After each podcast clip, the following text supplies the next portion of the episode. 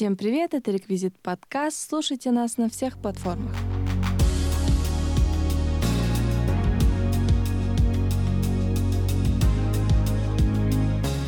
Всем привет, это Реквизит подкаст. У нас уже одиннадцатый постюбилейный выпуск. Э, Сегодня в эфире с вами Дана Лунара.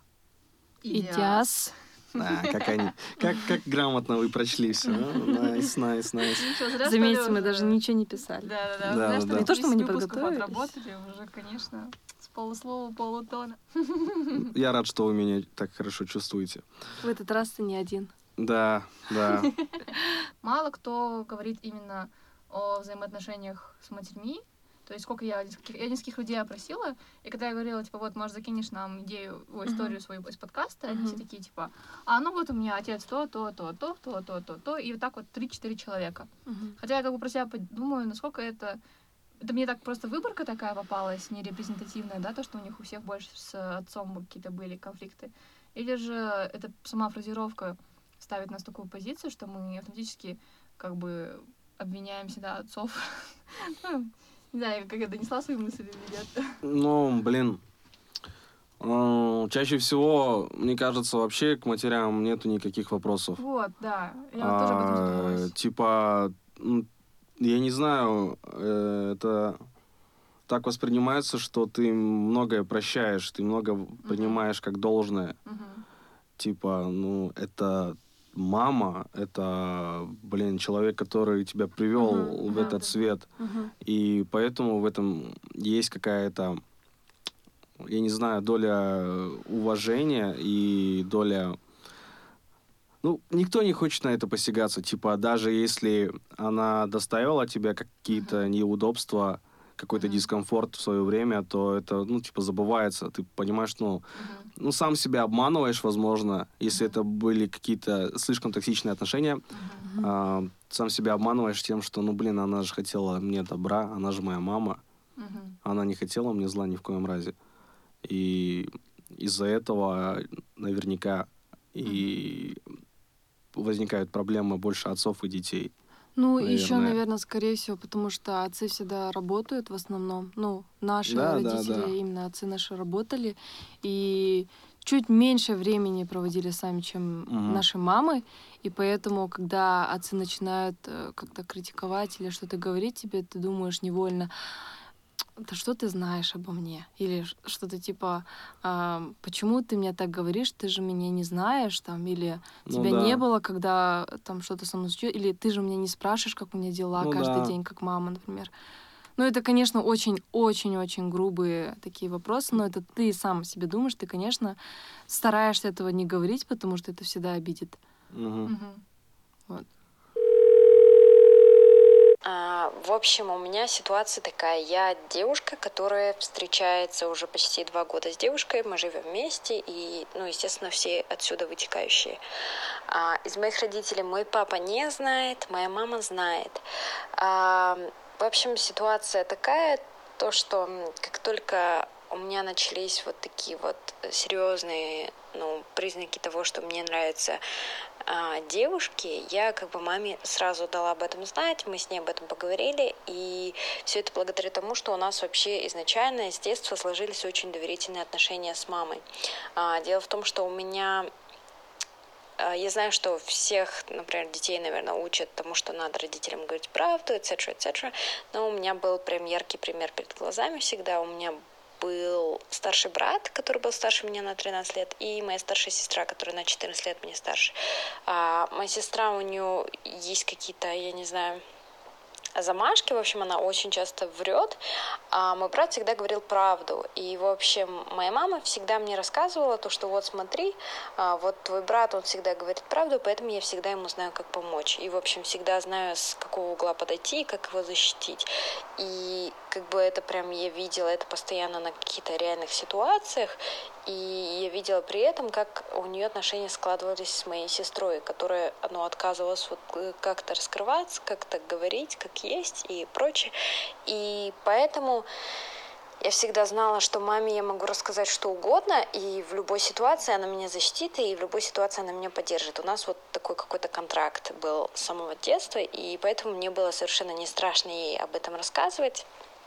А, я хочу говорить за то, что, конечно, ей было очень больно, и некоторое время она как-то отказывалась это всерьез воспринимать, и я так подозреваю, что она до сих пор немножечко отказывается всерьез воспринимать всю ситуацию, то, что я вот с девушкой живу уже давно, что у нас с ней уже такие ну, очень-очень серьезные отношения. И, в общем, она мне до сих пор вот иногда говорит, вот когда у тебя появятся дети, или вот когда ты выйдешь замуж, вот, в общем, какое-то такое. А, я не уверена, откуда это идет. Может быть, она меня пытается так э, нежно обработать, а, либо она пытается, вот как-то у нее все равно есть вот это, может, она интернализировала вот эту вот культуру, потому что я с юга, и мои родители с юга, и всю жизнь они там жили, и как бы для такого, в общем, культурного бэкграунда. Моя мама очень-очень прогрессивная женщина, но при всем при этом вот это вот как бы есть, да, то, что вот я любимая дочь, и, и я вот так как бы живу такой жизнью, и у нее немножечко, она не хочет меня никак ограничивать ни в чем, как бы это мой выбор, да, вот, пожалуйста, живи как хочешь, но при всем при этом у нее есть какая-то вот такая культурная программа, как будто заложенная в ней, которая она немножечко пытается инфорсить. Раньше это было сильнее, но с годами я чувствую, что она не так сильно уже на меня давит, и это здорово. Насчет папы, я не знаю, как мой папа бы отреагировал, если бы он узнал. Мне кажется, в этой ситуации меня опять бы мама, скорее всего, защитила. Если бы папа хоть что-то сказал, мне кажется, моя мама меня бы не дала в обиду. Но единственное, эм, я помню, как мне папа иногда звонил, э, там, я не знаю, я могла быть на лекциях, и он мне там, он напьется, мне звонит и говорит, я хочу внуков, пожалуйста. Я такая, папа, мне сейчас все бросит, побежать я не знаю, рожать детей, что мне делать? И, в общем, вот такое вот у него есть какая-то необходимость, чтобы я обязательно там родила и прочие-прочие моменты. Но опять-таки это такой э, очень чувствительный такой sensitive subject, потому что а, я сама лично для себя решила, что детей я заводить не хочу, а, но потому что мне кажется, это, это ну, это морально неправильно, в общем, it's morally wrong, да, но об этом, опять-таки, я не очень тороплюсь говорить родителям, потому что я не знаю, как они воспримут такой удар, потому что я росла в семье, где мне с детства говорили, вот когда у тебя будут свои дети, вот когда у тебя будет свой муж, прочее-прочее. Мы там, может, представляли, как я буду там, когда у меня появится муж, как я буду а, я не знаю, как мои родители будут жить со мной, там и прочее. Ну вот, в общем, даже во всяких вот таких шуточках и таких э, небылицах и таких э, историях, да, которые мы сами выдумывали для себя, всегда фигурировала какая-то вот такая э, гетеронормативная какая-то вот семейная структура, да, которой сейчас нет. И я немножечко, мне страшно, того момента, когда мои родители это полностью осознают. И не потому, что я боюсь какого-то наказания, а потому что мне страшно их подвести, что ли. А, в общем так, но наказания я какого-то не боюсь, потому что вот мама знает, и, а, и она меня защитит в любом случае, если даже папа будет очень зол и прочее, я больше чем уверена, что меня мама в обид обиду не даст. Насчет того, что сможет ли папа со мной перестать общаться и прочее, я этого не знаю, потому что у нас таких конфликтов с папой никогда не возникало. То есть э, у нас все было как-то в пределах нормы, и я всегда была хорошей девочкой дома. И меня там ставят пример до сих пор каким-то маленьким нашим родственникам, двоюродным моим племянником, может быть, сестренком. Вот, мои родственники меня постоянно хвалят, и как бы все вот эти подрастающие, всем вот этим подрастающим ребятам говорят, вот надо быть как она, в общем, то есть как я. Как это дальше будет, я совершенно не имею никакого представления. Мне страшно представить себе, что потом, а, если все узнают, или должны ли вообще все узнавать, этот вопрос до сих пор остается для меня актуальным. Насколько я хочу впускать других людей в мою личную жизнь, насколько я хочу, чтобы вот эти родственники наши знали, а, что у меня лично происходит. Как бы так.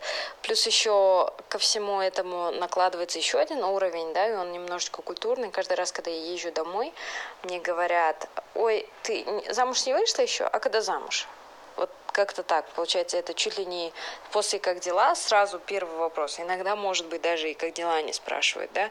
Вот этот вот момент есть, и он немножечко, скорее всего, давит на маму, а, и я также знаю, что она вот пару раз у нее проскальзывала в разговоре, что она говорит, вот, конечно же, это моя боль. То есть то, что я отказываюсь встречаться с парнями, то, что я вот живу с девушкой, и мы друг друга любим, для нее это... Она никак на меня не может давить, и при этом это не вписывается в ее картину мира, и как бы она остается между двух огней, что, конечно, мне очень больно об этом говорить, честно говоря. Ну вот как-то так. Я не знаю, что... Как вы смотрите на вот этот э, вопрос отцовства детей? А, и сравнивая с тем, что как вы смотрели на него два года назад. Mm-hmm. Короче, вот, вот такой вопрос, я не могу его никак связать до сих пор. вот это как я смотрю на эту проблему? Ну, я, я ее вижу, я ее вижу, во-первых. А, на самом деле... неплохо. На самом деле, а, мне кажется, это проблема, которая будет всегда существовать. Потому что время течет, мир развивается очень быстро, и э, даже мы, вот, э, будучи такими прогрессивными на данный момент, когда у нас появятся свои дети, возможно, мы не будем поспевать э, за ними. Возможно, мы не сможем быть достаточно up-to-date, достаточно осведомленными, чтобы разговаривать с ними на одном языке. Как бы с нашими родителями и с предыдущим поколением это чувствуется острее, потому что мы дети независимого государства, а они дети Советского Союза. И вот это вот э, грандиозное различие и в некоторой степени, как минимум у нас вот в Казахстане, и заставляет эту, э, ну, типа, рождает эту проблему, по сути лично для меня. Угу. Потому что, ну, в некоторой степени для себя я такой ответ находил, когда размышлял о подобных вещах. Угу. Потому что это люди совсем другого устройства, э, совсем другой направленности, люди функционала. Смешно.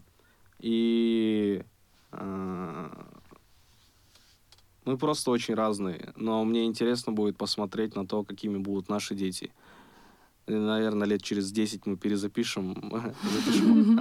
Да, даже если подкаст умрет, и, в принципе, все подкасты умрут, мы это сделаем.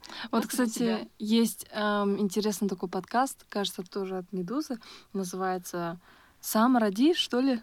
И там трое или двое а, парней, которые являются отцами, обсуждают и говорят о том, как легко или иногда сложно воспитывать детей и какие сложности у них происходят как они воспитывают и как а, их воспитывают их жены, например. Угу. И это интересно, потому что, может быть, реально через 20 лет встретимся и, и поговорим уже с другой перспективы. Ну, вообще... Э, не слушает. Ой, надеюсь, так не, так не будет. Мы... В другом подкасте постуниверском синдроме Диса же своему гипотетическому сыну сказал, а ты не охренел ли Гапьер брать? Ну, я сам на самом деле там по-другому говорил. Ну, ну ладно, я просто не помню exactly референс. Помню, мат был точно. Да, я просто зацензурила, сори.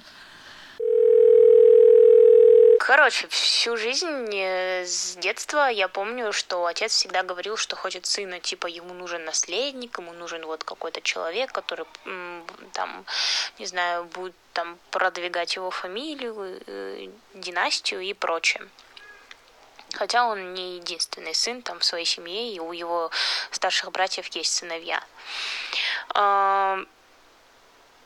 Мама не могла родить ребенка, потому что когда она рожала меня, а я единственный ребенок в семье, а, когда она меня рожала, получилось так, что ей проткнули щипцами матку, и пошло кровотечение огромное, и ей пришлось эту матку вырезать. Потом я четыре года назад э, узнала, что у отца есть любовница совершенно случайно. выяснилось, что у него есть любовница, что он ей построил дом, что все это время, последний там год, который он говорит, что нету денег, нету денег, нету денег, на что ты не попроси у него, это все потому, что он занимается вот э, этим домом и вот этой вот семьей. Эта любовница ему родила дочку. Э, и когда я об этом узнала, я попросила его выйти со мной куда-нибудь и типа посидеть и поговорить. Ну вот вечером я выехала из дома, папа приехал с работы, и мы сидели с ним, разговаривали, и вот он мне сказал, что типа я вот, ты знаешь, я всю жизнь хотел сына. Я там спросил у нее, «А родишь ли ты мне сына, она сказала да. Ну типа, ты что, боженька, чтобы решать, сможешь ты родить сына или нет. Меня это так сильно возмутило. Я говорю, а чё ж она тебе тогда сына-то не родила, если она обещала? Ну вот так получилось, блядь.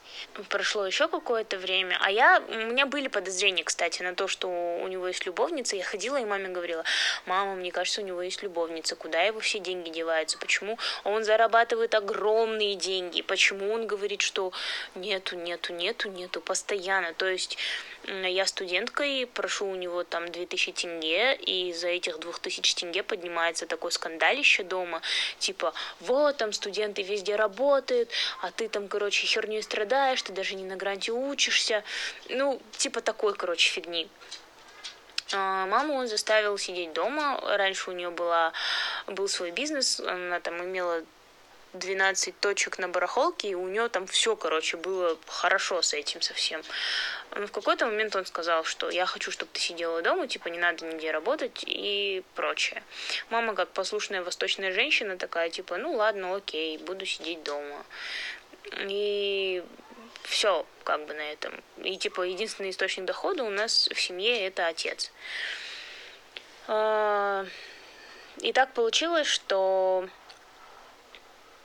он вообще перестал вкладываться. То есть там попросить, я говорю, там типа 2000 тенге – это скандал.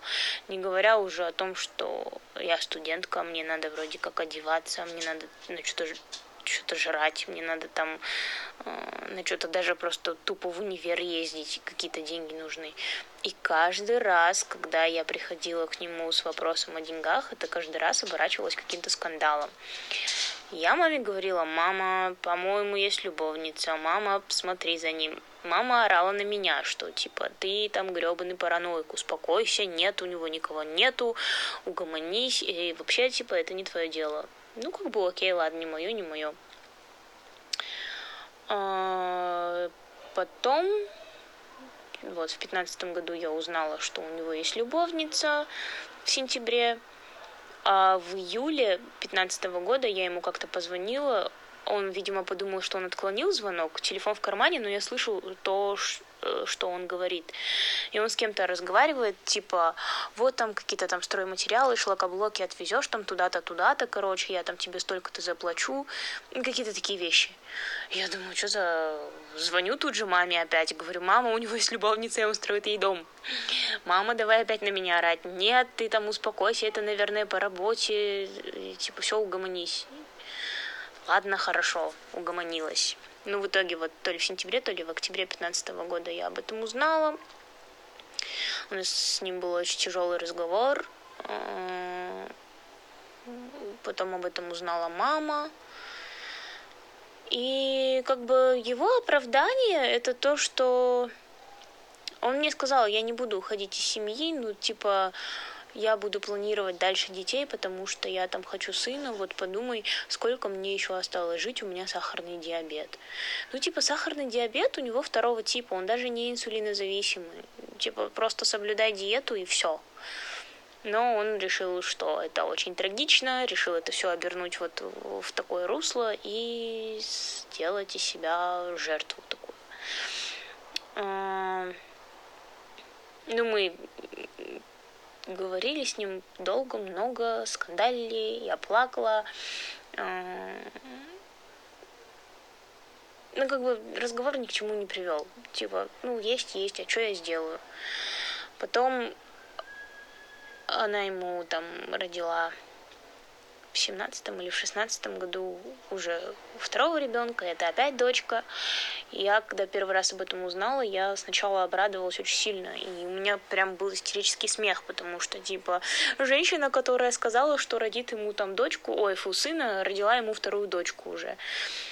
Сначала у меня была истерика, потом я просто посидела и подумала над тем, что, блин, это на самом деле очень печальная история, потому что человек пошел на такой шаг, и вместо того, чтобы там завести, не, точнее сделать ребенка там э, с помощью суррогатной матери, он, он пошел на это.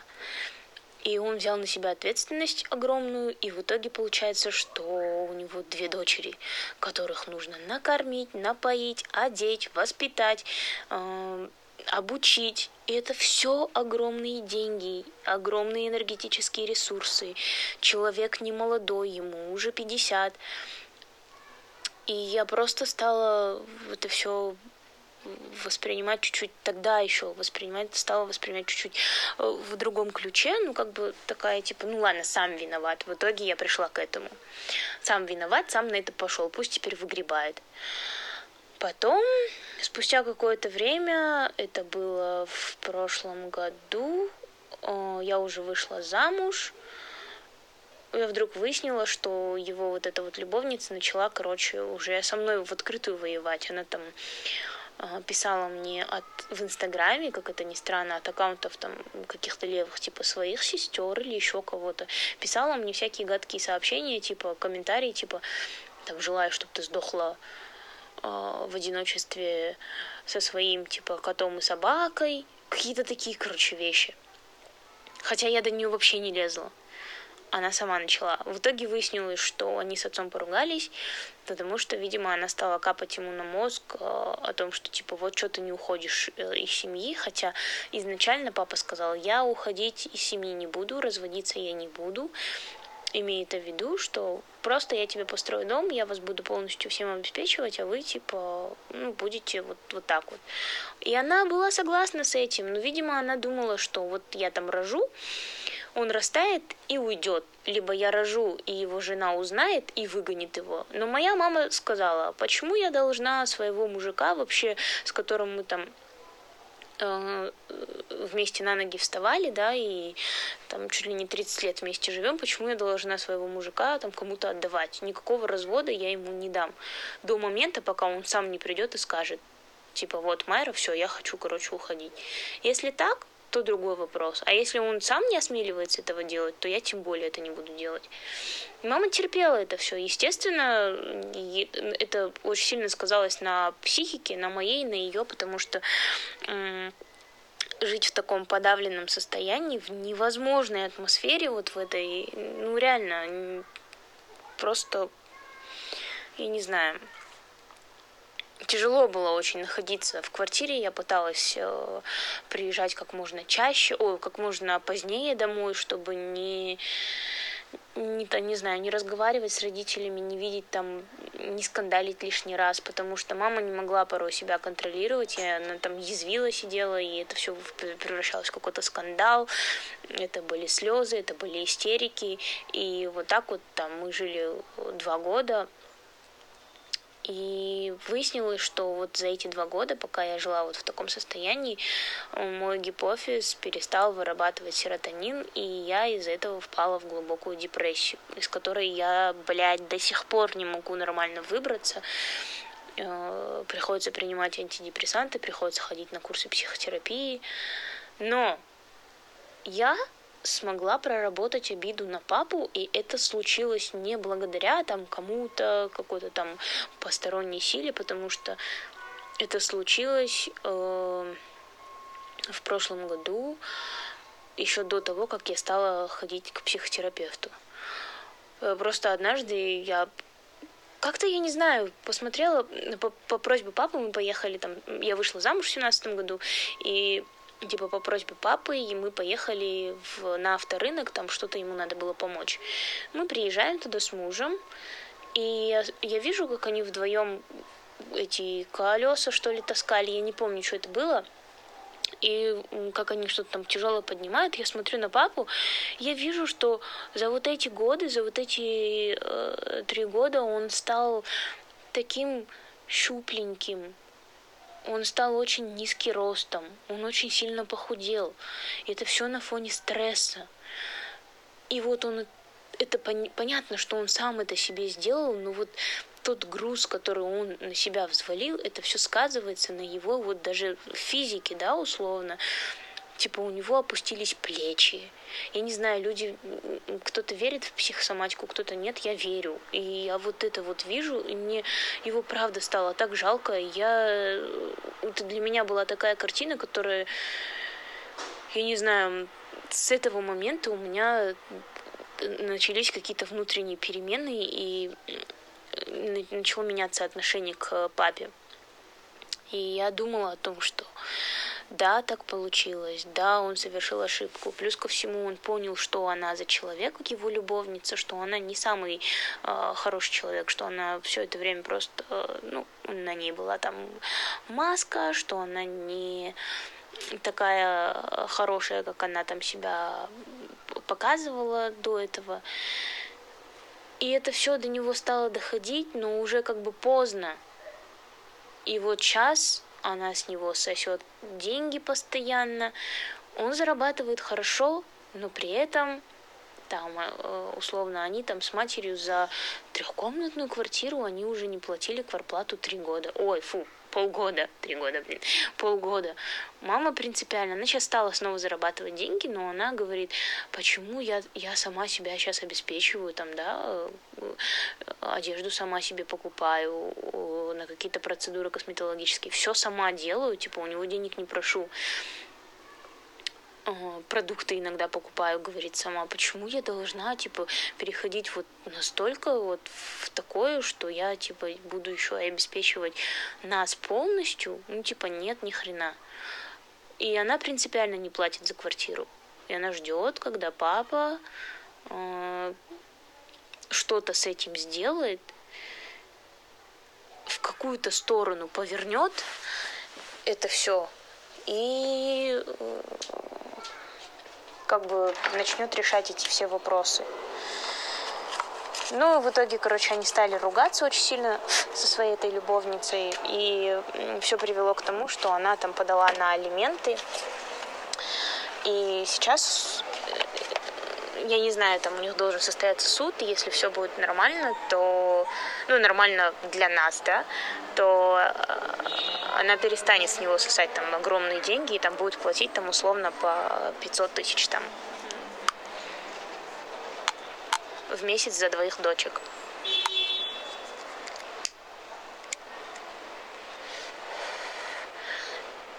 И что-то я разнервничалась.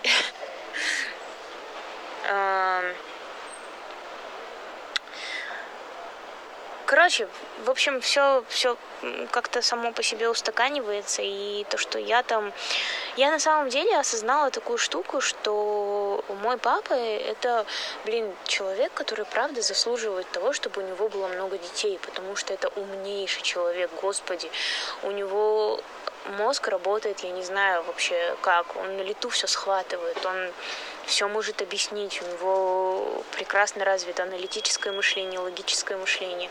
И типа, да, этот человек должен иметь наследников, но то каким образом он этого добивается, это, конечно, уже сомнительный и спорный да, вопрос.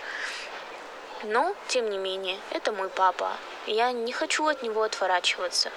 Если раньше меня раздражало все, что с ним связано, там какие-то шутки его, э, то, что он говорит, какие-то его комментарии, я прям внутри себя, я прям ходила и говорила, заткнись, заткнись, заткнись, заткнись, то сейчас у меня этого нету, я его очень сильно люблю, я хочу ему помогать. Я вижу, что там у него э, сейчас очень плохо с деньгами, потому что его любовница с него вообще по максимуму, блин, сдирает эти деньги. И я видела, как он мучился там со своим телефоном, что у него телефон не работает, он, блин, разбитый, а он занимает огромную, ну, хорошую должность, высокую э, на заводе. И, типа, ну, как бы, мне правда жалко его стало в какой-то момент, и я ему говорю, папа, давай я тебе возьму телефон. Нет, доча, нет, не надо, не надо, не надо, не надо. Ну, в итоге я, короче, психанула, сказала, все, я так решила, я типа взрослая, нафига. И и это было так классно в плане, мы с ним поехали покупать телефон, мы купили ему тот телефон, который он хотел. И мы съехали с мужем э, э, жить отдельно от его родителей в квартиру. И я его пригласила домой на э, чай. Мы приехали домой. Я там ему покушать дала, чаем угостила, мы посидели, поболтали. И это было так душевно, это было так классно. Я просто поняла, что, типа, какого черта какая-то левая там женщина, да, должна портить мои отношения с моим любимым отцом. Ну, типа, как бы там что ни было, я я его люблю, я не хочу терять с ним связь. Это человек, который мне дал там беззаботное, беспечное детство, и человек, который вложил в меня тоже кучу энергии, времени, денег, и который работал там на трех работах э, в молодости, чтобы условно там я ни в чем себе не отказывала, да. Просто стало как-то, как-то все стало намного проще. И вот с этого момента у них очень сильно начали портиться отношения с его любовницей. Я не знаю, как это работает, но что-то щелкнуло во мне и что-то щелкнуло между ними. Как бы я не знаю, чем закончится эта история, но пока то, что происходит, меня устраивает вообще полностью. Я еще до нашего подкаста, наверное, задолго до него, у меня одна мысль была в голове после прочтения то ли книги, то ли какой-то статьи о том, что сейчас многие говорят, допустим, взрослые, типа, вот у меня детская травма вот мне не хватило там материнской любви, мне не хватило отцовской любви, там то-то, то-то он тогда-то мне сказал, и ну и так далее, и так далее. Uh-huh. И ну, в последнее время довольно часто фигурирует, многие находят объяснения в своих поведениях, в своих каких-то комплексах, именно, в, так сказать, детских травмах. Но одну интересную вещь, которую я прочла, что м, проблема отцов и детей именно в современном понятии, когда говорят вот о недостатке чьей-то любви или поддержки или понимания, немножко, может быть, стигматизированной или же, может быть, довольно новой для человечества, потому что как бы раньше э, ну, многие дети, они и не знали, что такое посидеть с мамой, поговорить по душам, или там, тем более с отцом, да, потому что там, ну, если даже взять не так далеко, там, 18 век, да, то я не думаю, что даже самые богатые люди имели такую роскошь, ну, как бы у них это было привито, чтобы они вот разговаривали со своим ребенком или э, как-то проявляли свою материнскую любовь. Даже если так читать ну, книги по истории или же какие-то романы, то мы можем видеть то, что ну, зачастую матери не особо как бы проявляют свое участие в жизни ребенка.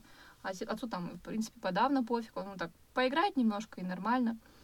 И а, вот это понятие, то, что отношения детей и родителей должны быть именно такими, как мы их сейчас воспринимаем, оно довольно такое новое еще для нас.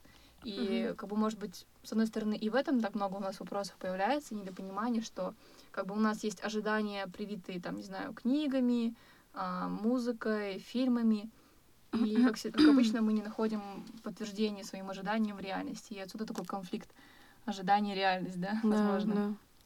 Как бы вот эта мысль довольно меня так, ну, удивила, когда я к ней пришла, что, допустим, в детстве я сама очень сильно загонялась по тому поводу, что мне не хватает там любви, ласки и прочего-прочего.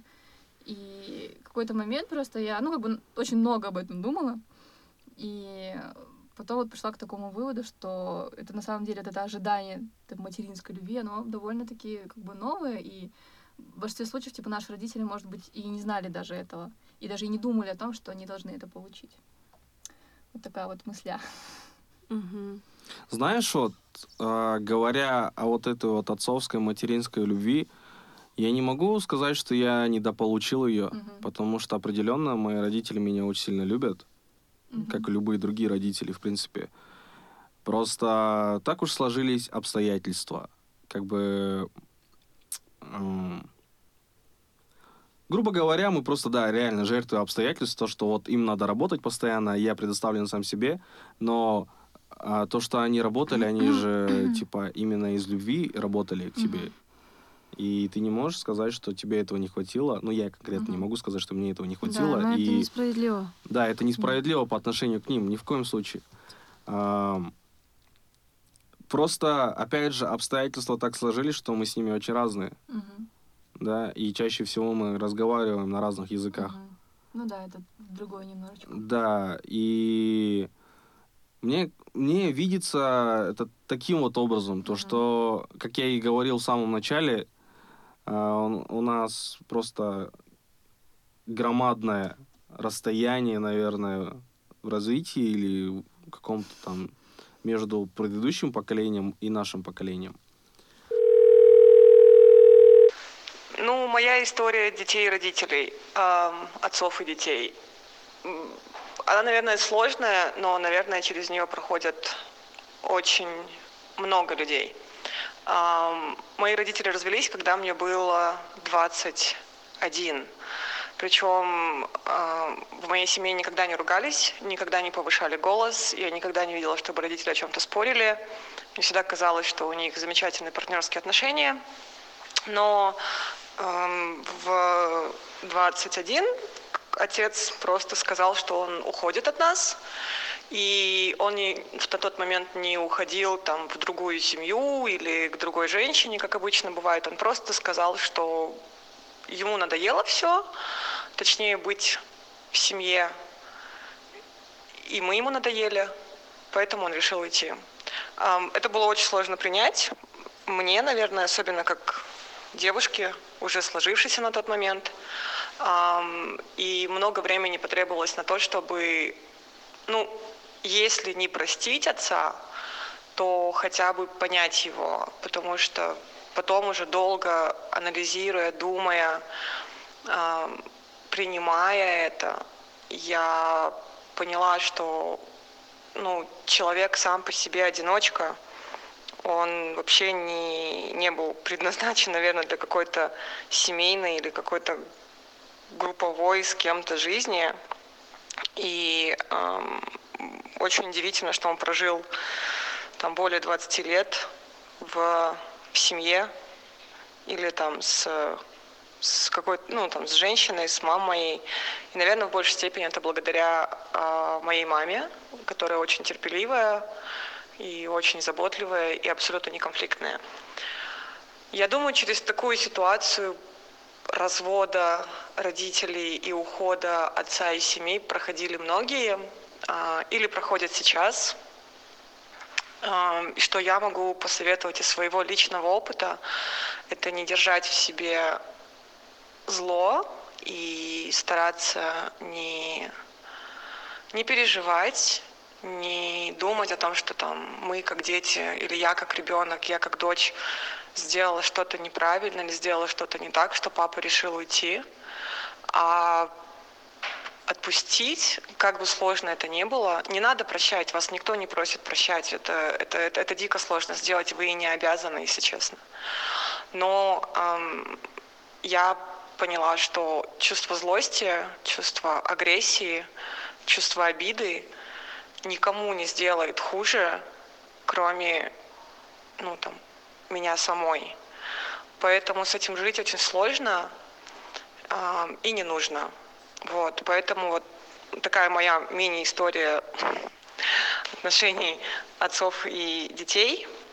Э, постараться посмотреть на папу не на как идеального человека, который обидел тебя, а как просто на человека с его характером, с его э, жизненными какими-то устоями и э, не расценивать уход отца из семьи как то, что вы что-то сделали неправильно или, не дай бог, мама ваша сделала неправильно, а как решение самостоятельного человека и постараться никак, абсолютно никак не переносить поступки в этом моем случае отца, может быть, в каком-то случае мамы, на свою личную жизнь.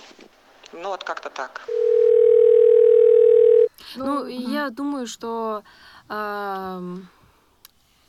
Ну, я просто частенько говорю с людьми на вот ну, такие вот темы, Мгм. и а, что я поняла, то что, ну, на самом деле это как минимум глупо уже спорить с родителями и говорить то, что вот вы меня не понимаете, потому что если они тебя не понимают уже так долго, они тебя никогда не поймут. Да, да, и, да. и да. нету смысла, если честно, дальше их как-то менять, уж, уже тем более ты их не поменяешь. И, Ты их не э, перевоспитаешь, да, я да, согласен. конечно, и поэтому тем более э, вот э, родители, да, наши, которые родились и жили в Советском Союзе, ну, ты их не перевоспитаешь, и ничего ты не сможешь поделать, тебе остается только свыкнуться с этим и понять их, наверное.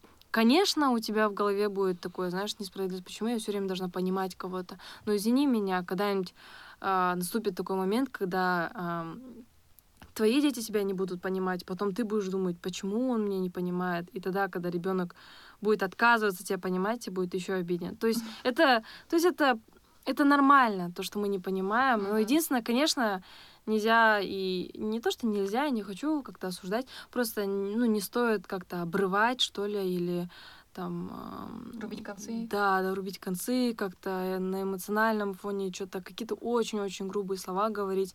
Хотя иногда это бывает очень даже, э, ну, невозможно, когда вы ругаете, вы на эмоциях, но э, хотелось бы обезопасить многих, типа, ну, не делать. Это просто невозможно. Если не понимают, то так бывает.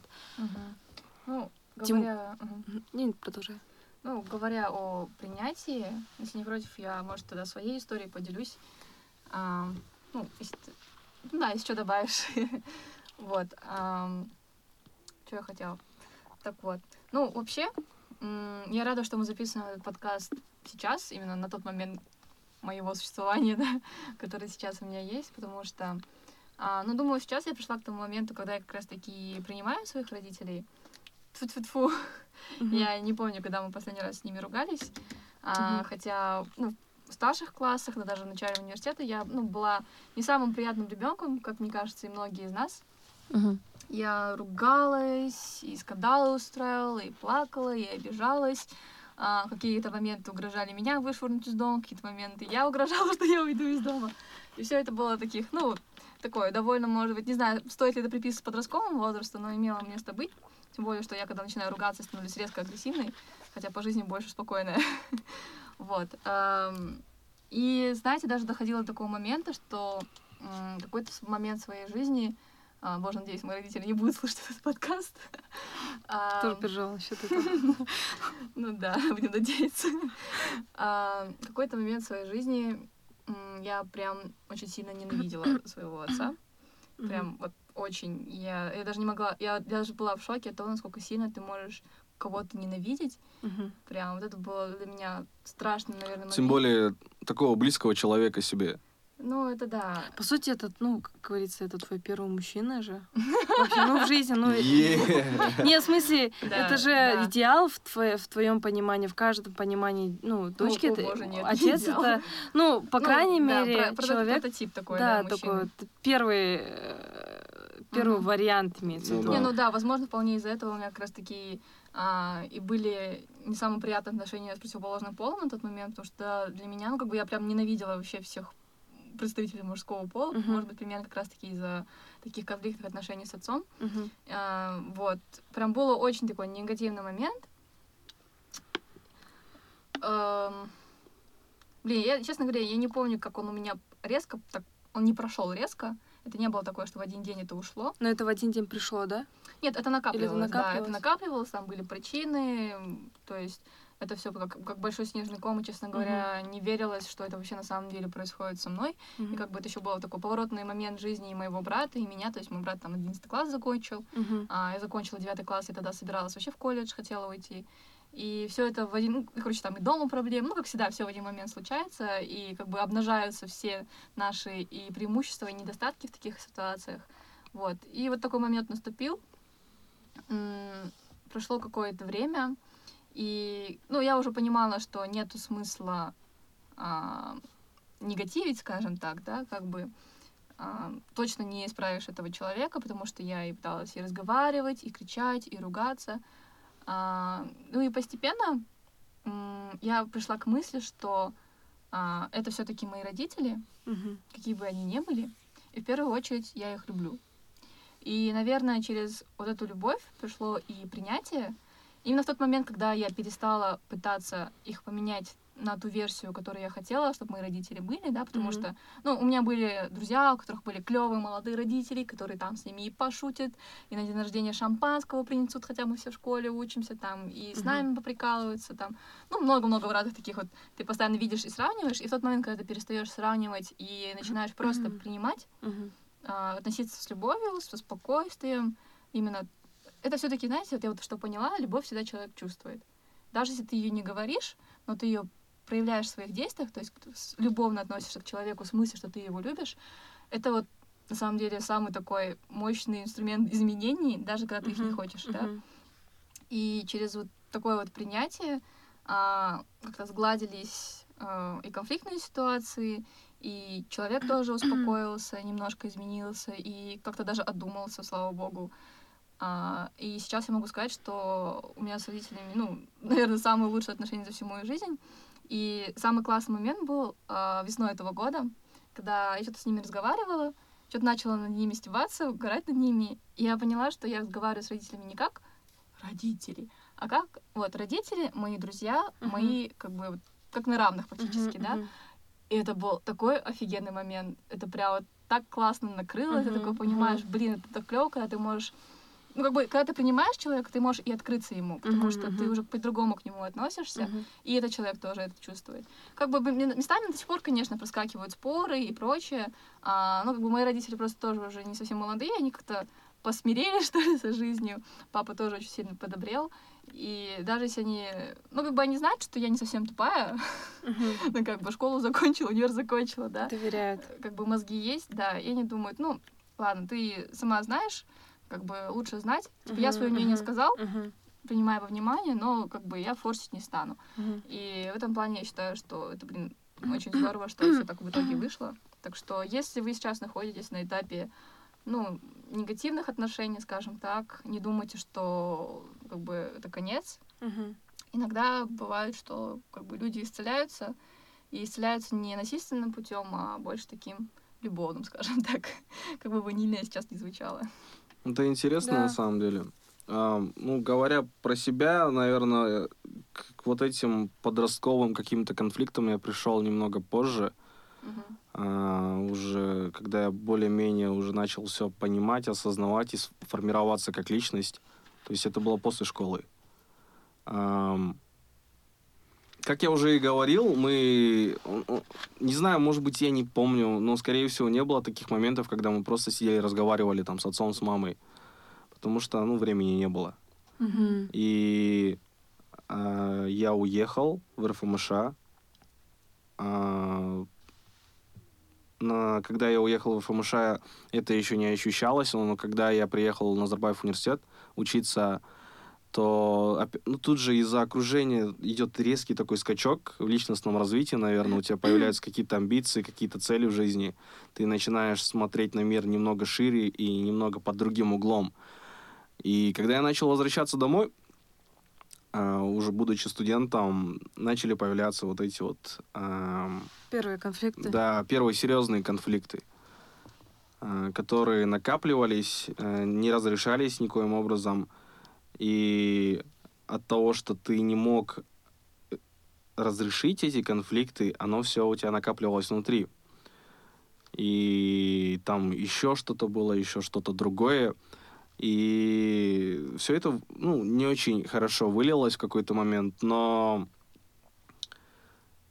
я пришел к осознанию того, что раз уж мы такие разные, то мне будет гораздо спокойнее, и им будет гораздо спокойнее, типа, если мы будем, н- ну, типа, не будем долгое время находиться в одном месте, вместе, типа.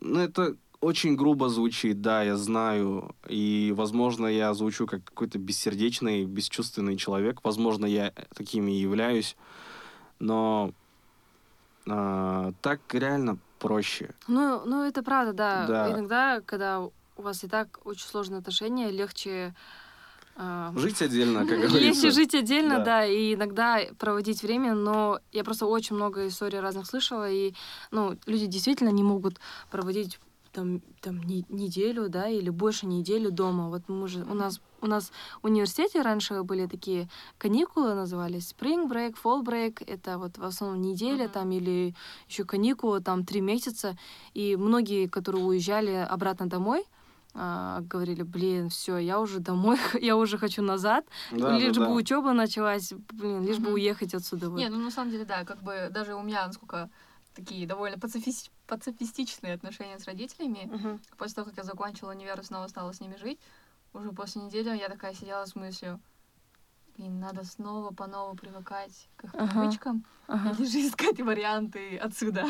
ага. Вот. И мне кажется, ну, это нормально, потому что, ну, как бы мы взрослые уже, и у каждого, как бы, своя система координат, свои ритуалы, свои привычки. И, как бы, когда, окей, там пара пытается ужиться вместе, да, это одно дело, а тут два сформировавшегося человека, ты пытаешься уже свою жизнь делать и- и строить. И в любом случае, да, это сложно, когда вы под одной крышей живете. А я жила с родителями 22 года и по сей день живу. Это, ну, э, я почему, ну, говорю то, что вот я часто слышу, как э, друзья рассказывают о том, что вот они возвращаются домой, или как они устали быть дома, или а, и так, ну, так далее. Я думаю, блин, я 22 года живу с родителями. Я, конечно, жила на вс- или там на первом курсе в общежитии, но я все равно каждую пятницу возвращалась стабильно домой, и в воскресенье меня папа довозил Мгм. до общежития. Мгм. А, вот, то есть у меня всегда было это, я максимум там месяц жила на Кипре, когда училась, да, в языковой школе, и все. То есть у меня не было такого, что вот я надолго пропадала, и и знаешь, что, Лунар, на самом деле это тоже нелегко, когда а, ты настолько привыкаешь к этому комфорту, и ты понимаешь, что, а, блин, капец тяжело, оказывается, привыкать жить одному. А, вот, например, да, я у- скоро, надеюсь, уезжаю и думаю, блин, это, это на самом деле так страшно. Один страх то, что ты в другую страну уезжаешь, Мгм. да, и там все твои друзья практически скоро уедут. И второй страх то, что ты будешь одна жить, и ты сама себе Мгм. предоставлена, и ты э, сама за себя ответственна, Да, и да. на самом деле это страшно, потому что, ну, говоря о моих родителях и моих отношениях с родителями, у меня на самом деле очень хорошие отношения, тьфу-тьфу, и, ну, всегда были, но это, а, это все потому, что, наверное, у меня родители просто, у них было совсем другое детство, и они пытались мне дать детство такое, которое у них не было, например. Мгм. Например, у моей мамы очень тяжелое детство было. То есть и э, она с детства была очень самостоятельной, она убирала весь дом, она а, готовила еду там и э, каждые выходные почти каждый день приходили. Она жила в Казарде, а там каждый день гости. Мгм. И то есть у нее очень, на самом деле, тяжелое детство было. Ее Жека часто ругала, била. а, и а, мне мама часто и плача говорила о том, что а, на самом деле какое тяжелое у нее было детство. И а, поэтому она хочет сделать так, чтобы, например, у меня и у моих братишек не было такого детства чтобы были все возможности какие-то, но иногда это было настолько, это была такой гиперопека, то, что а, в какой-то момент, а, то есть вот эта гиперопека потом переросла в позднее, поздний подростковый период, который у меня начался буквально там, ну, год назад, Мгм.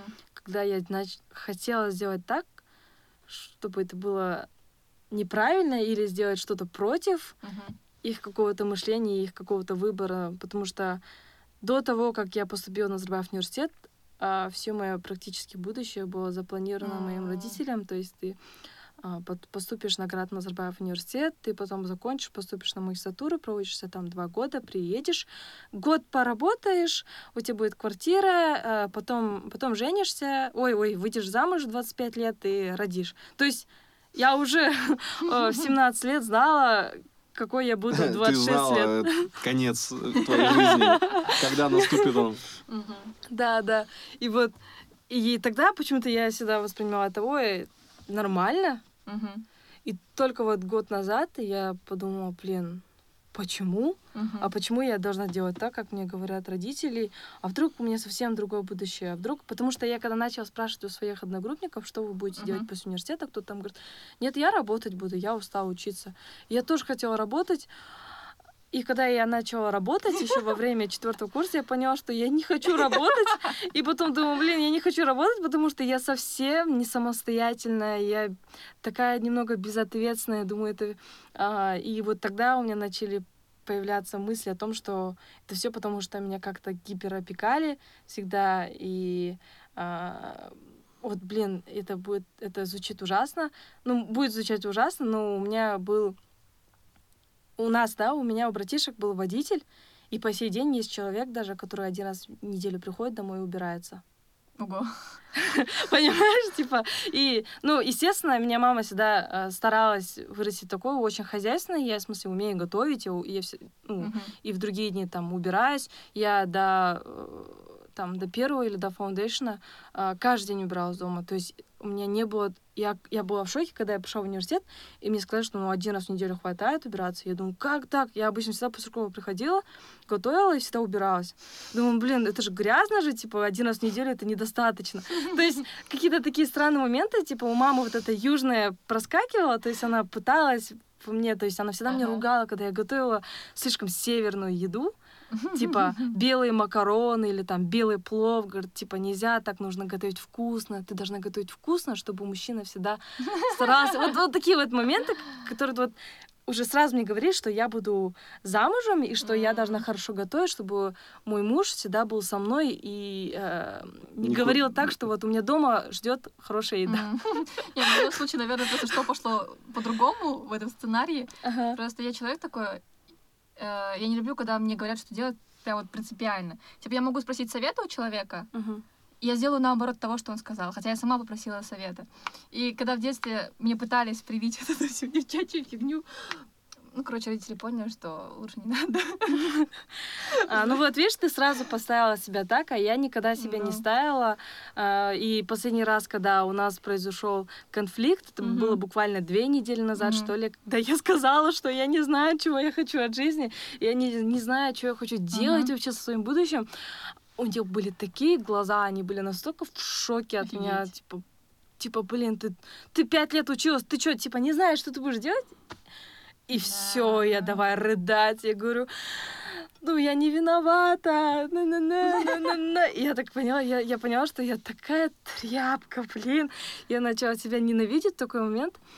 И родители, ну, кажется, они тогда уже поняли, что они что-то неправильно сделали со мной, что, типа, они дали мне такую любовь слишком, что я, мне уже 23 год пошел, а я даже не знаю, кем я хочу работать.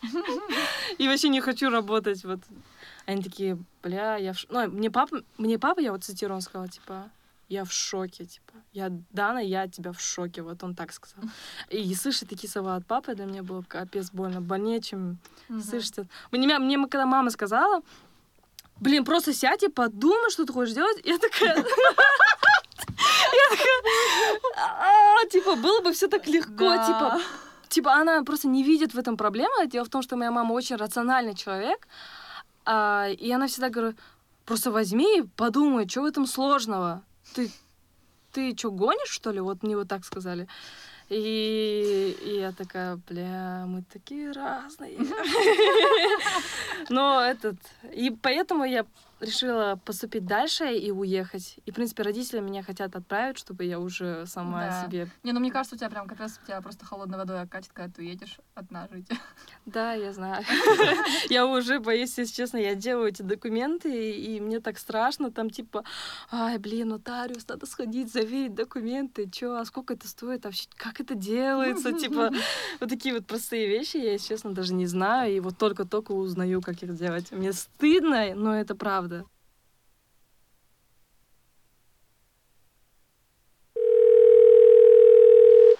В общем, история такая. Мои родители развелись а, за несколько месяцев до моего рождения. Там были свои острые причины. И развелись они довольно негативном, ну, в смысле, настрое. И мама долгое время злилась на моего отца после моего рождения. И я, наверное, это впитывала вместе с молоком матери, как говорится. И к тому же чувствовала со стороны отца то, что он, наверное, не готов к ребенку, и все-таки нету между нами какой-то близости. Вот есть, говорят, э, отец, в смысле, мать, если, ну, у нее прям tight connection со своим ребенком, потому что она его вынашивает, а отец, у него этот tight connection появляется только если он, он ребенка воспитывает, если его там купает, ухаживает за ним. То есть у меня не было tight connection с отцом, а мама была обижена, и эм, у меня в голове, наверное, всегда было такое, то, что почему мой отец такой? В смысле, я, я бы хотела, чтобы он был другим. Я бы хотела, чтобы он относился ко мне душевнее, чтобы он больше помогал, чтобы вообще у меня отец был рядом со мной всегда. То есть была на него обида всегда, и э, несмотря на то, что мы общались, да, у нас как-то не, у нас какой-то барьер всегда стоял, у нас не было какого-то глубокого коннекшена с ним. Но мы все равно продолжали общаться, как-то для галочки это было.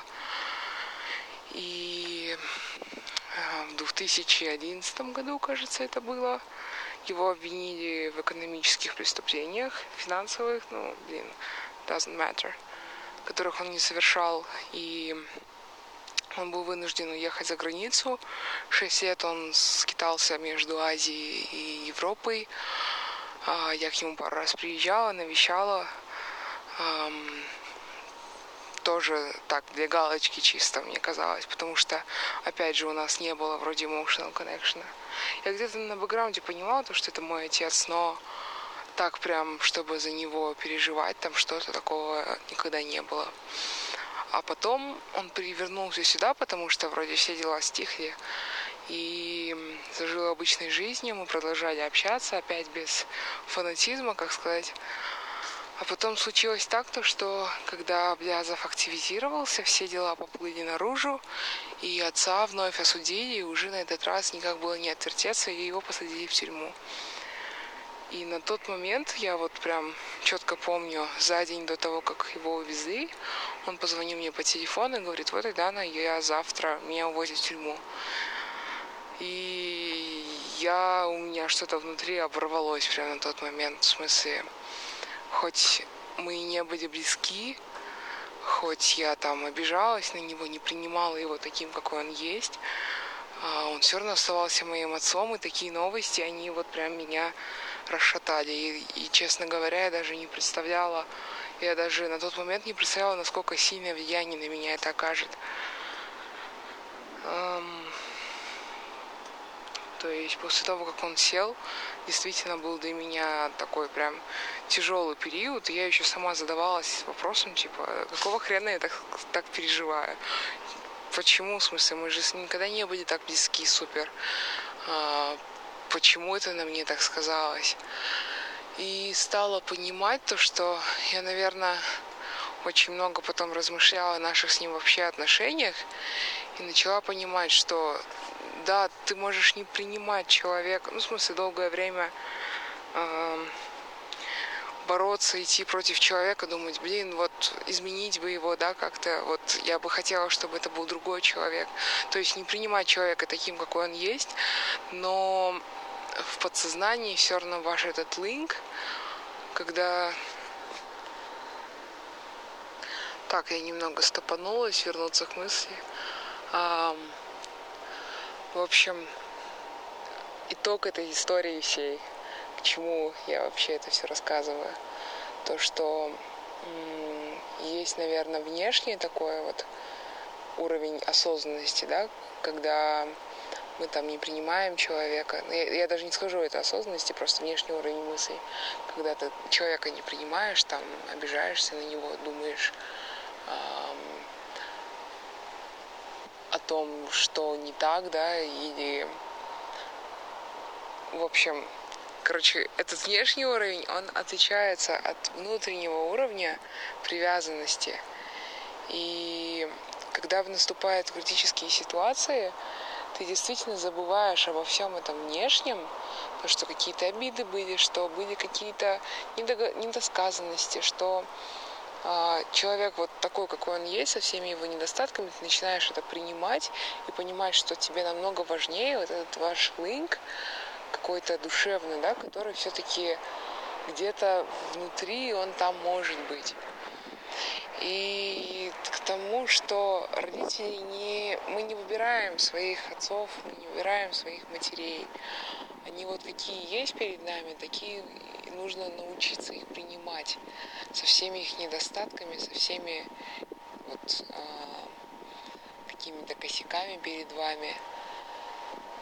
И я это поняла то, вот в отношениях с отцом только после того, как его посадили. Я считаю, после, ну, вот эти все мои переживания, которые были, несмотря на то, что я снаружи думала, то, что вот э, у меня с ним коннекшн не такой глубокий, все-таки внутри это все сказалось, и все мои переживания показали мне то, что на самом деле я очень даже care about this person. Вот, так что призываю всех эм, принимать людей такими, какими они, какие они есть, и ценить вот именно внутреннюю какую-то connection с этими людьми, а не внешние ваши обиды или какие-то э, нисхождения в характере. Ну, вот эти моменты все с гиперопекой, они, конечно же, мне знакомы, потому что эм, я не знаю, э, так сложилось, что я был таким, рэп, стал рэбл uh-huh. пацанов какой-то в восьмом классе, наверное. Uh-huh. Я начал заниматься музыкой, я связался не с той компанией в Таразе. Рэперы, рэперы в Таразе в то время это гопники. Это уличные пацаны, реально. И я начал вот с такими чуваками общаться, хотя я вроде как там с обеспеченной семьи, с, э, с нормальной школой. Uh-huh. И э, ну, как-то так все это произошло. Наверное, вот любой таранский пацан через такую историю mm-hmm. проходит. И бывало так, что да, там, блин, я хочу выступить в каком-то ночном клубе, там вечеринка рэперская будет, туса. сколько лет тогда было? Мне 16-17 лет было. Ага. Я там чувствовал себя маленьким, реально там какие-то ну, чуваки с этими рылами, Э, здоровый, грозный, все одно слово, и, и все, ты кирпичи в штаны наложил. Но я этого не показывал, естественно. и бывало так, что, блин, меня ставят где-то в середине или в конце а, выступать. А это где-то вот 9-10 вечера, Uh-huh. И мне начинает батя звонить, типа, ты где ходишь, почему не возвращаешься, там, туда-сюда, короче. И у меня начинается паника, типа, блядь, типа, мне же надо выступить, как я сейчас уеду там туда-сюда. И такое бывало. И, наверное, из-за этой гиперопеки, как ты и сказала, mm-hmm. у нас не было особо конфликтных ситуаций. То mm-hmm. есть я находился в полнейшей прострации долгое время.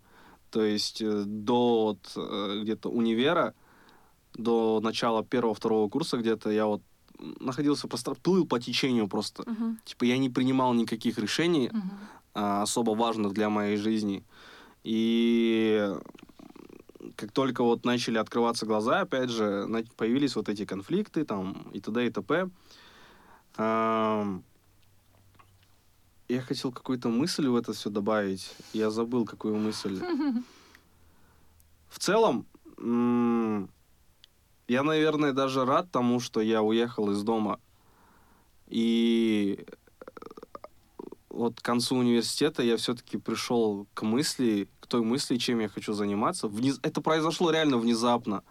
То есть это э, на тот момент казалось, что это произошло в один миг, uh-huh. да, из-за одного события. Но на самом деле, если хорошенько углубиться во все это, вся моя жизнь, наверное, вела к этому моменту. И в какой-то момент просто звезды сложились, и все так определилось. И после этого наступил долгий период э, объяснения родителям. Угу. Что это такое? Короче, типа...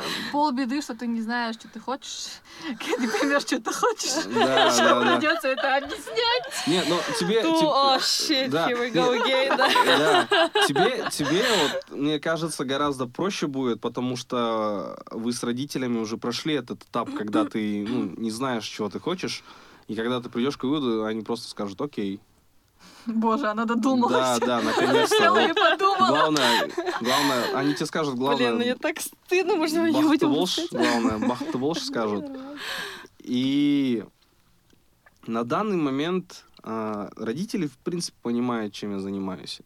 Я с ними, неплохо, к да. сожалению, ну, редко общаюсь близко. Но, опять же, остались вот эти моменты, когда я многие вещи не рассказываю им, и когда они э, решают э, оставить меня без известности, ну, типа, не рассказывать мне какие-то вещи. Там, я э, в некоторых моментах узнаю через сестренку, допустим. С ней я, ну, Мгм. типа, больше Мгм. общаюсь сейчас, чем с родителями, ну, по очевидным причинам. Или неочевидные причины. Whatever. Окей. И это раздражает, это бесит, но в то же время ты понимаешь, что ну, у них есть какой-то план, и типа они ему следуют. План женитьбы Диас. Да. А вот говоря о женитьбе, Это вообще другой вопрос. ну да, это другой вопрос, но они свыкаются примерно с этим, с тем, что ну, ближе, примерно ближайшие еще пару-тройку лет я вообще не буду думать об этом, жениться там и так далее. Хотя мне постоянно говорят, сейчас постоянно говорят, типа, давай к осени. Мы как раз дом построим, а куда устроим там? Я говорю, нет. Ну хорошо, давай весной тогда. Такие. Давай, давай тогда весной. У меня родители говорят, Дана, пожалуйста, только не приходи и не говори, о, через месяц замуж вхожу там. То есть у меня, у меня родители вышли, ой, женились очень-очень рано. Папа, папе было 19, маме было 20. Они были первокурсниками медуниверситете. И так получилось, что она только переехала с Казарды в, ну, в Акмулу, да. Мгм. А, и э, Всё, вот когда так быстро встретились, да, я просто даже когда мне говорят иногда такие вещи, типа, блин, Дана, пожалуйста, рано, не выходи замуж, тебе этого не надо. Вот я этому капец благодарна за это, за то, что у меня родители, они из-за вот из-за того, что они.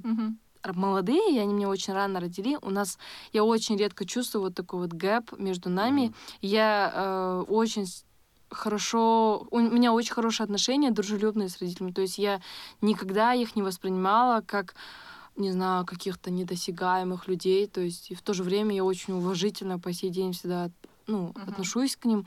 И я не знаю, как ему умудрили, умудри- как они умудрились построить такие отношения, что мы э, я и мои братишки все время смеемся, все время как-то играемся, Мгм. танцуем.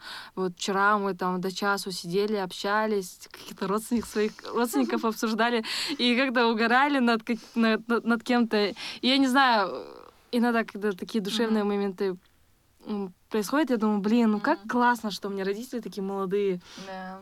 И я им могу сказать такие вещи или там рассказать то, что как мне парень там на свидание пригласил или там вот, и- мне папа говорит, что ты сходила на свидание или я прихожу домой, он говорит, ой, мама сказала, что как прошло, то есть вот Не, такие вот вещи, Не, на ну, блин. секундочку, чтобы вы знали, Данин папа танцевал с Даной Кики, do you love me? Да, Да, да, да, да, это- Просто, просто если скажу моему папе Дрейк, он такой, а? Нет, и самое прикольное то, что он говорит, есть же какой-то челлендж, тогда мы купаемся. Я говорю, какой? Он такой, ну вот это, вот это. И сердечко показывает руками. Я говорю, вот, давайте потанцуем. Кстати, вот такие моменты я очень-очень благодарю. И родителей еще, наверное, благодарю бабушек и дедушек с папиной стороны, потому что у меня дедушка, хоть и был иногда строгим, но он всегда играл со своими сыновьями. Всегда игрался. То есть он был их тренером по боксу. М. И всегда с ними катался. Игра пацанская.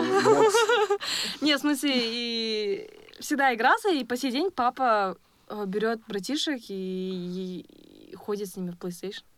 Фифу Блин. гоняет там, футбол гоняет там, э, на матчи забирает, и вот такие вот моменты проскачиваю, думаю, блин, типа, Вот, наверное, очень- вещь... мне- Мгм. Мне, типа, грех жаловаться.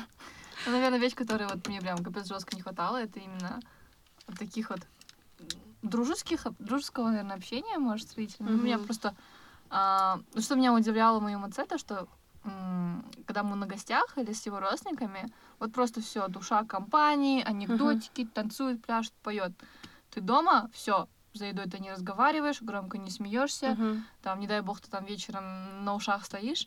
То есть вот такая нереальная какая-то, блин, как это даже назвать, я не знаю, строгость, правильность, Ага. короче, вообще вот это. Дисциплина больше, наверное. Да, наверное, больше дисциплина, и, типа, вот это капец жестко М. било, наверное, в детстве. Ну, сейчас как бы я, наоборот, пытаюсь... Ну, теперь я, когда уже всю эту ситуацию приняла, я, наоборот, пытаюсь теперь... Я как понимаю, что это просто они такие сами по Мгм. себе, как бы они не выбирали быть такими Мгм. закрытыми, может быть. И я понимаю, что, возможно, они от этого не совсем счастливы. Может быть, у них Да, какая-то да, да. И сейчас я как бы наоборот стала последние года а, короче, трепать родителей. Короче, блин, если бы вы знали, с каким трудом я первый раз их вытащила в кинотеатр и вообще показала, что это.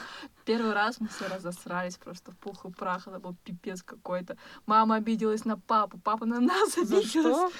Я даже не помню. Короче, просто, а, ну, когда человек вредный, типа, ему все не нравится, там тяжело как-то ужиться.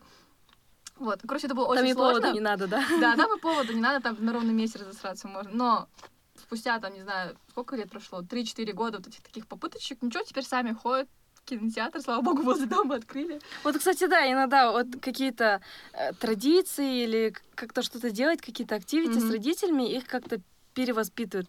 Чуть-чуть. Да, Ты главное, пытаешься да, как-то главное их не, сдвинуть фо- с не форсить точки. и не говорить, типа, все, вы должны вот, вот так вот идеально мы идем, короче, как, не знаю, твоей голове это красиво нарисовано, нужно Мгм, понимать, что не сразу это будет.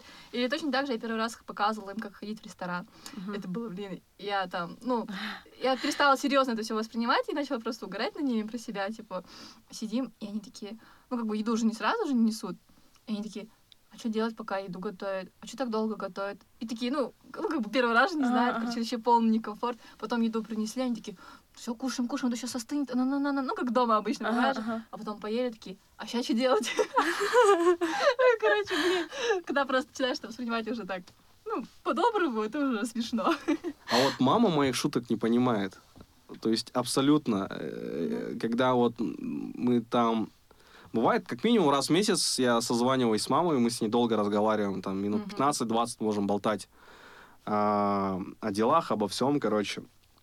И в эти моменты я как такой старающийся быть позитивным человек, а, отшучиваюсь там на какие-то темы, особенно когда она опять начинает про женитьбу говорить Мгм. там на э, какую невесту себе выбирать, на что обращать внимание, там.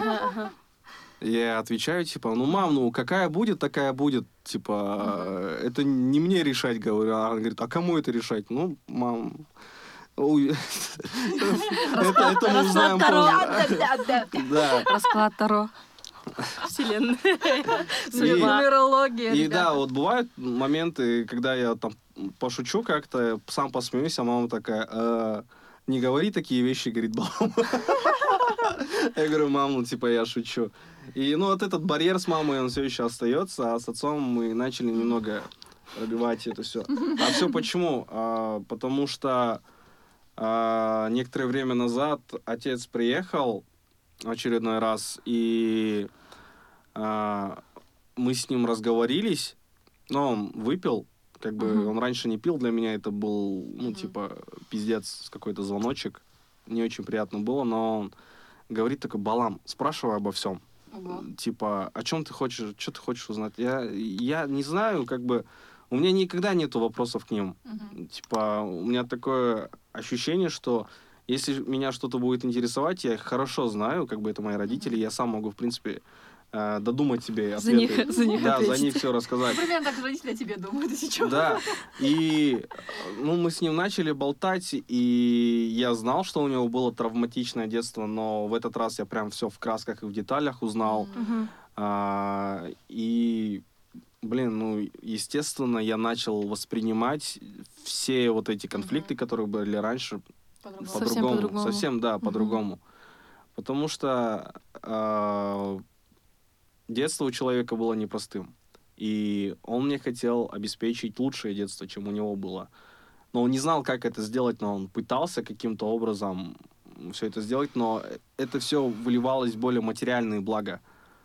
То есть э, и он бывало извинялся типа передо мной за то, что ну типа не получилось э, уделить достаточно времени ни мне, ни моей сестренке. И вот именно с моральной точки зрения, психологической, как-то вот эти вот узы укрепить. На что я им отвечал, что, ну, нечего об этом жалеть, нечего просить прощения, типа, потому что все сложилось так, как сложилось. И э, в этом нету ничего плохого на данный момент, потому что мы все продукт э, нашей биографии, нашего бэкграунда. И, ну, типа, это, знаете, такой даже очень э, буддистский, наверное, метод восприятия вещей. Типа, я же говорю, типа, ну, бывает такое в жизни. Да, это коронная фраза Дисы. Да, он дай Боб Трады, и ничего с этим не поделаешь. То, что было сделано, оно сделано. Типа, зато, как бы, это был очередной кирпичик в твой фундамент, а, в мой личный фундамент, и я благодарен всем плохим и хорошим событиям, которые со мной произошли, а, за то, что я вот сложился таким человеком, какой я сейчас есть. Вот. Ну, на самом э, деле... И все вот эти вот выводы, они приходят с возрастом, с опытом каким-то, с, по мере того, как ты общаешься с другими людьми, по мере того, как ты работаешь. И, и да, вот, э, естественно, э, мы э, переживаем какие-то кон- конфликтные ситуации с родителями, но они необходимы. Так вы узнаете друг друга лучше, чтобы стать друг другу ближе там, через год, через два, через три. И таким выводом я, в принципе, и прихожу, когда я размышляю об этом. Но все равно лучше нам сейчас пока что жить по отдельности, как бы то ни было, как бы мы сильно не любили друг друга. Не, ну все равно половину сам заплати, да? Да, да. Ну. Он-то жить не будет, блин, на деньги капают. На самом деле, а, когда я вот шла на сегодняшний, на сегодняшнюю запись, я больше думала... Ну, у меня были разные ожидания, и я почему-то больше думала... Ну, наверное, проек... проецировала свое прошлое, думала, что мы будем больше, ну, о таком тяжелом, о проблемах, о том, как это нас травмирует или еще что-то.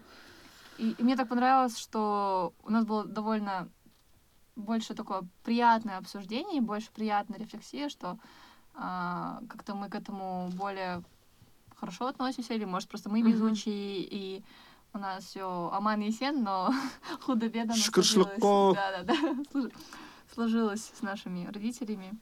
Ну, знаешь, я, ну, мне нравится воспринимать это как этап взросления, когда ты, хоть мы и начали сегодня, я начал там негативить э, в некоторой степени, но это все сложилось на нет э, в те моменты, когда ты э, вспоминаешь лучшие моменты взаимоотношений с родителями. О, а давайте, у меня есть идея э, закончить подкаст. Угу. Давайте каждый назовет самое яркое воспоминание с своими родителями? Самое такое кратко. светлое, да, кратко. Только подумать надо.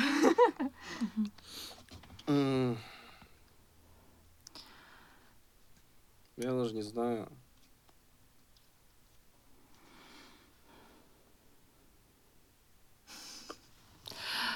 Um, ну, я, я тоже не могу сейчас вспомнить, uh-huh. да, сразу. Но я могу рассказать о разговоре, который произошел недавно, когда mm-hmm.